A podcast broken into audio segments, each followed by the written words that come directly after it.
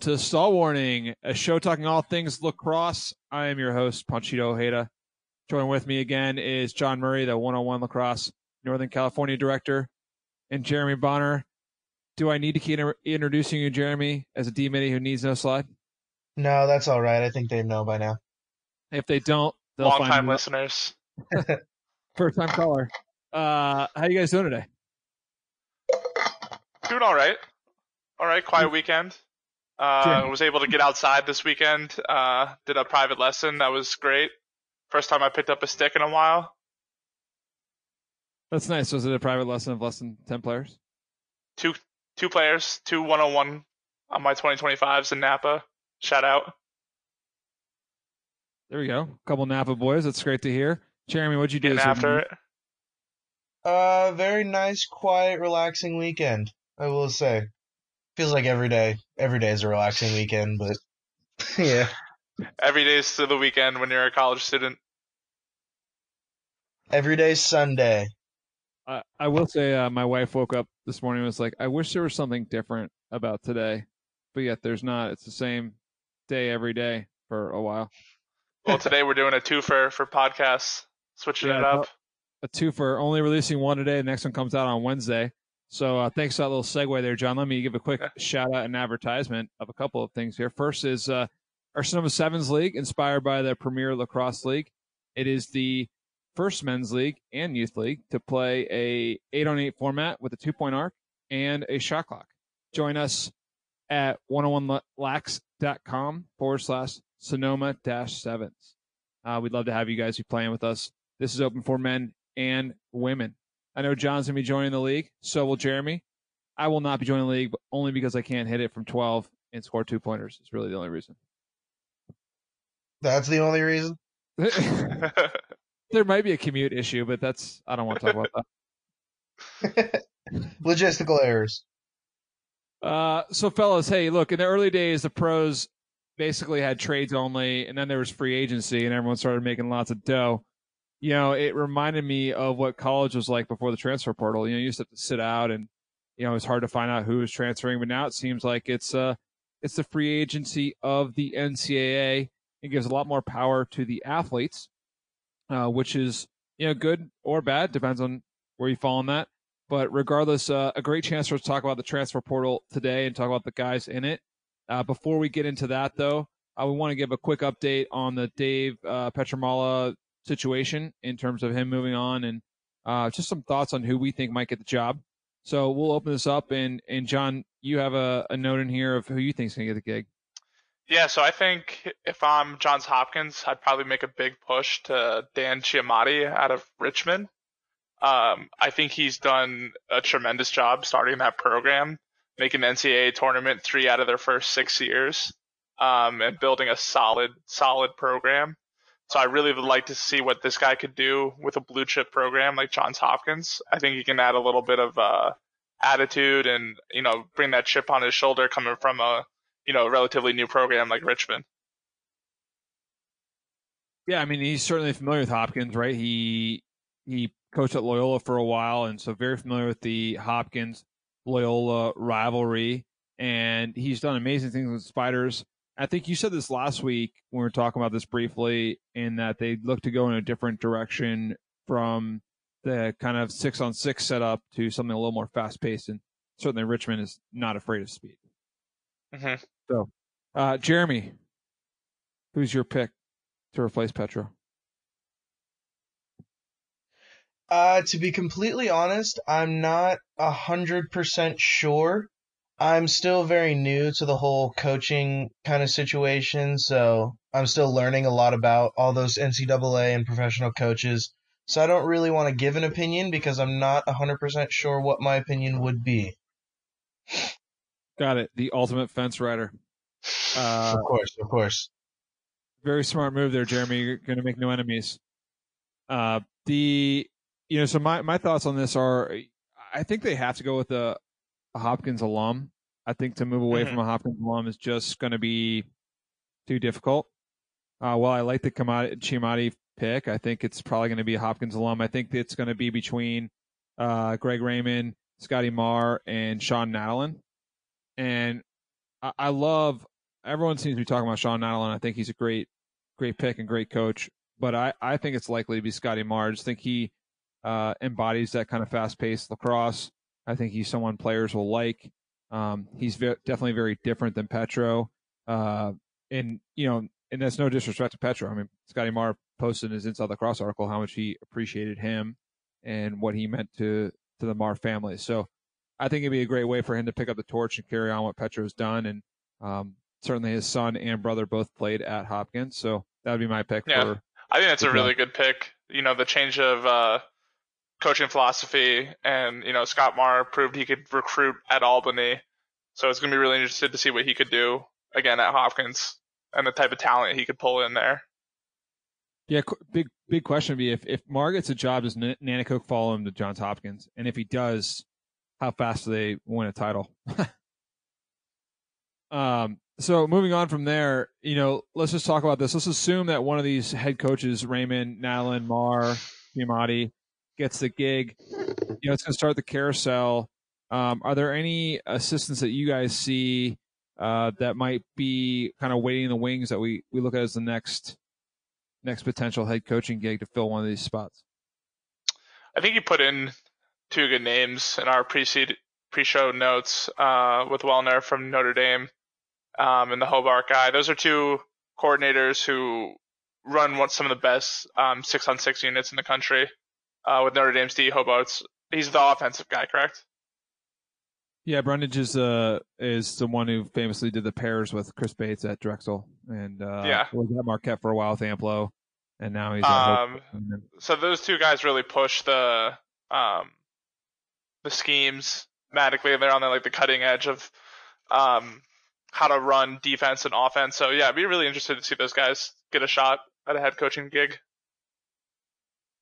Yeah, hundred percent, I agree. Uh, we're gonna we're we're gonna talk next week about where we see Petro ending up. I think we all need to wait a little bit of time to see if some head coaching job opens or if uh, you know what assistant situations happen. So uh, we'll we'll save that for next week. But certainly lots to talk about there, and it, we're, we were all glad to hear that Petro's going to be coaching again on LSN. hmm You can watch that video on YouTube. If you haven't seen it, it's worth it. It's 13 minutes long. Take the time and watch it.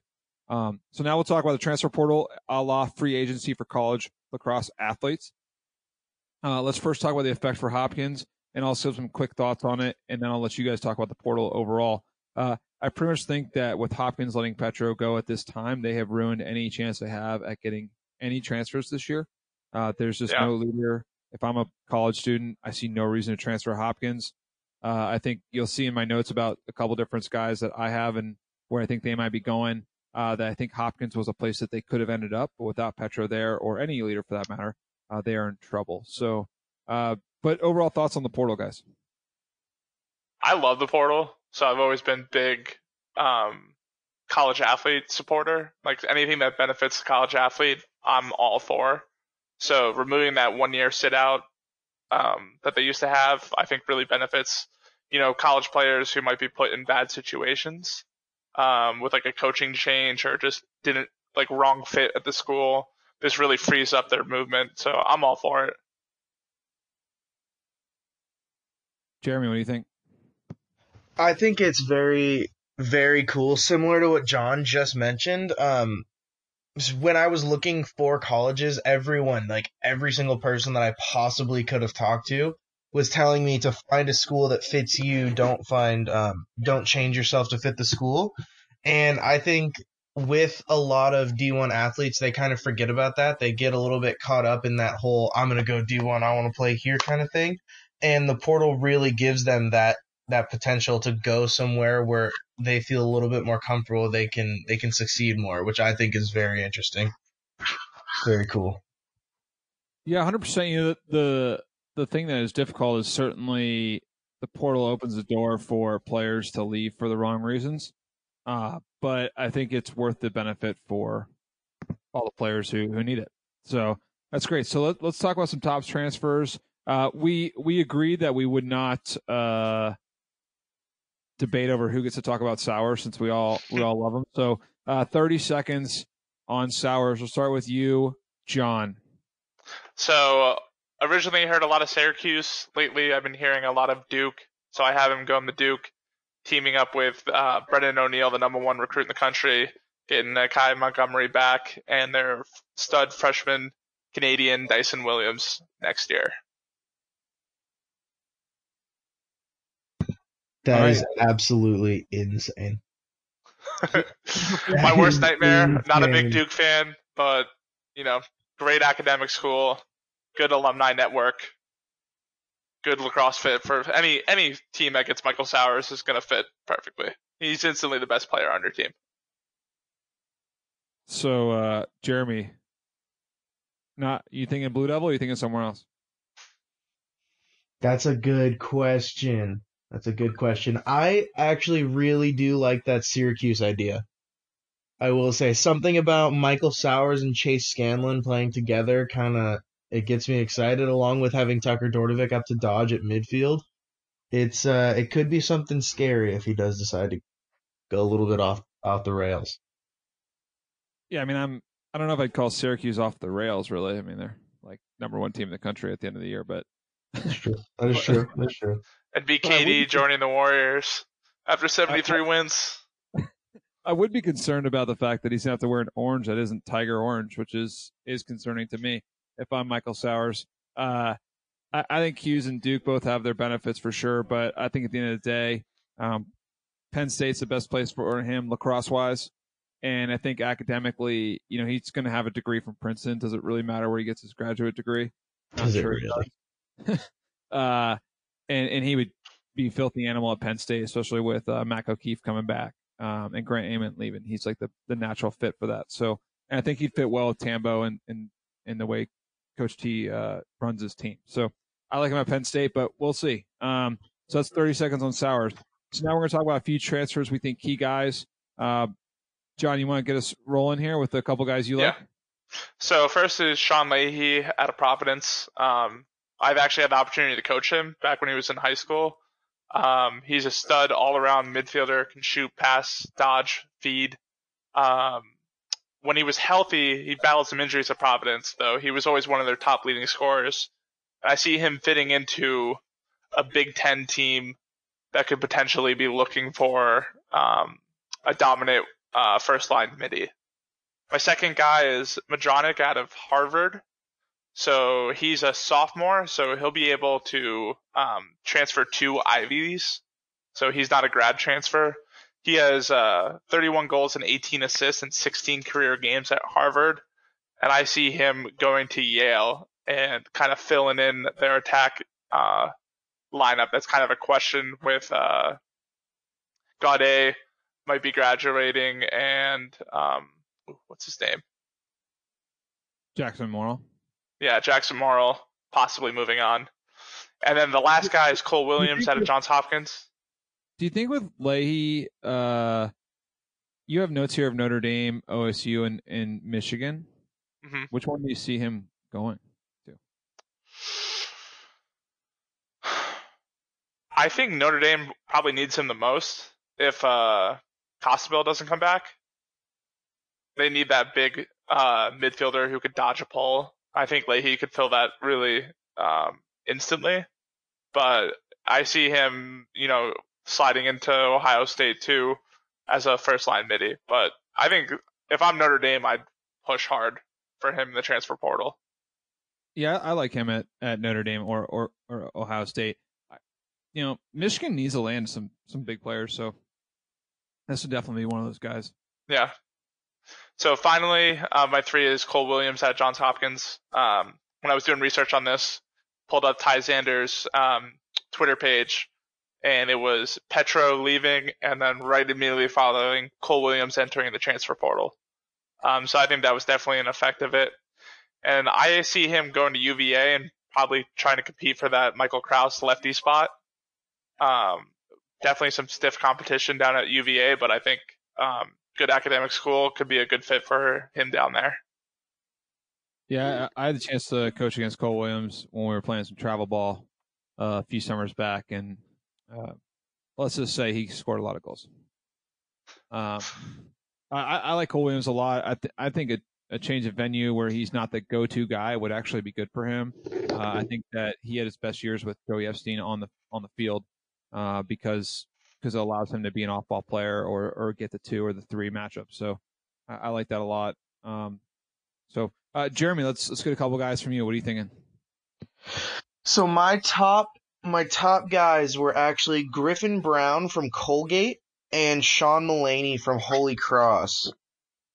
So Griffin Brown, he was definitely my favorite. He's a phenomenal overall player. He's a midfielder. I'm sorry, he's an attackman that can kind of carry the ball and move it all over the field by himself. He's very slippery inside with a lot of catches and finishes. And overall, he's just a very, very smooth, clean player that I really, really enjoyed watching. I could definitely see him fitting in somewhere like Ohio State or even like uh like a Virginia just because of how how sharing he is with the ball and how much he looks to get open. Um I know it's a lot as it is with most Division 1 players, but for it's something about him he's just always looking for that one step that he needs to to find a space and really get the ball to dump. And Sean Mullaney is a very, very solid player. I haven't actually been able to watch any of his uh, of his game film, but he was at seven goals and six assists in their first five games of the season at Holy Cross, and he was only only looking to get better. He had preseason predictions from the Patriots League predicting that he would be one of the highest scorers. He was actually the top scorer for Holy Cross in their 2019 spring season. So I think he definitely was a was a strong contender for something that could have been. I could definitely see him fitting in somewhere like kind of like kind of like Duke. He's a little bit bigger of a player. He's more solid and he's uh, very confident in carrying the ball. My third one was actually Eric Holden, but I didn't realize that Ponch had had grabbed that one also, so I don't want to I don't want to steal it from him. go go for it. My bad. We'll see who's Um, right. I didn't have a lot. I did not have a lot. I have him at uh, leading Hobart to a four and one record with 20 goals and eight assists in their first five games of the season. That's a little bit crazy to me.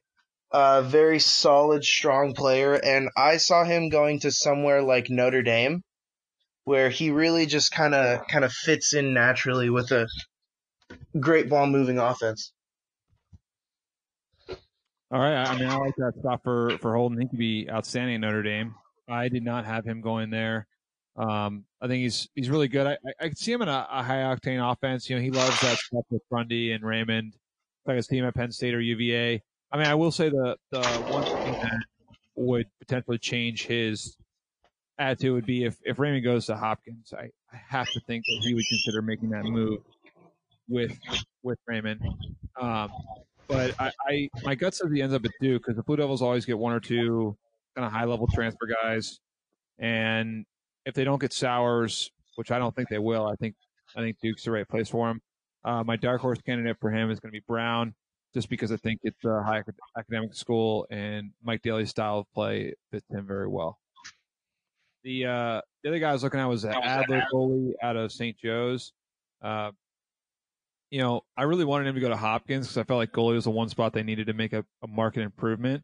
Uh, you know, Quint was talking about that Syracuse game, uh, Syracuse Hopkins, and then the first quarter he goes, you know, what if the goalies were different? Would the score be different? And and I, I remember watching that and thinking to myself, gosh, it's so true. Like I, I was a huge Darby fan when he got to Hopkins, but he he just hasn't amounted to be the goalie that they thought he would be yet.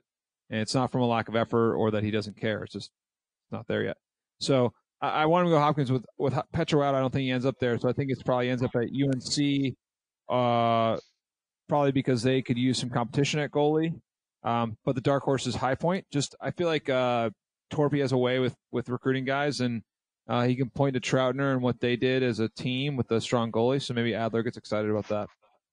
Um, and then the last one is, is uh, Will York out of Bucknell. I mean, this guy. I made a joke that this guy's got no time for butter in the middle because he likes goals for breakfast, lunch, and dinner. Uh, you know, he, he's he's insane. He's really good, and you know Notre Dame hasn't had a, a top inside finisher since Mikey Wynne left, and you know they love that feed the crease types. And maybe I'm biased because I've been watching the 2010 and 2014 championships and seeing Sosha play for Notre Dame, and then watching Mikey Wynne for all those years. Um, but I think he fits well. Um, I, I, the other place I can see him is also in UVA because if Laviano doesn't come back, they need a they need an inside finisher. You know, and sa- same thing with Yale, right?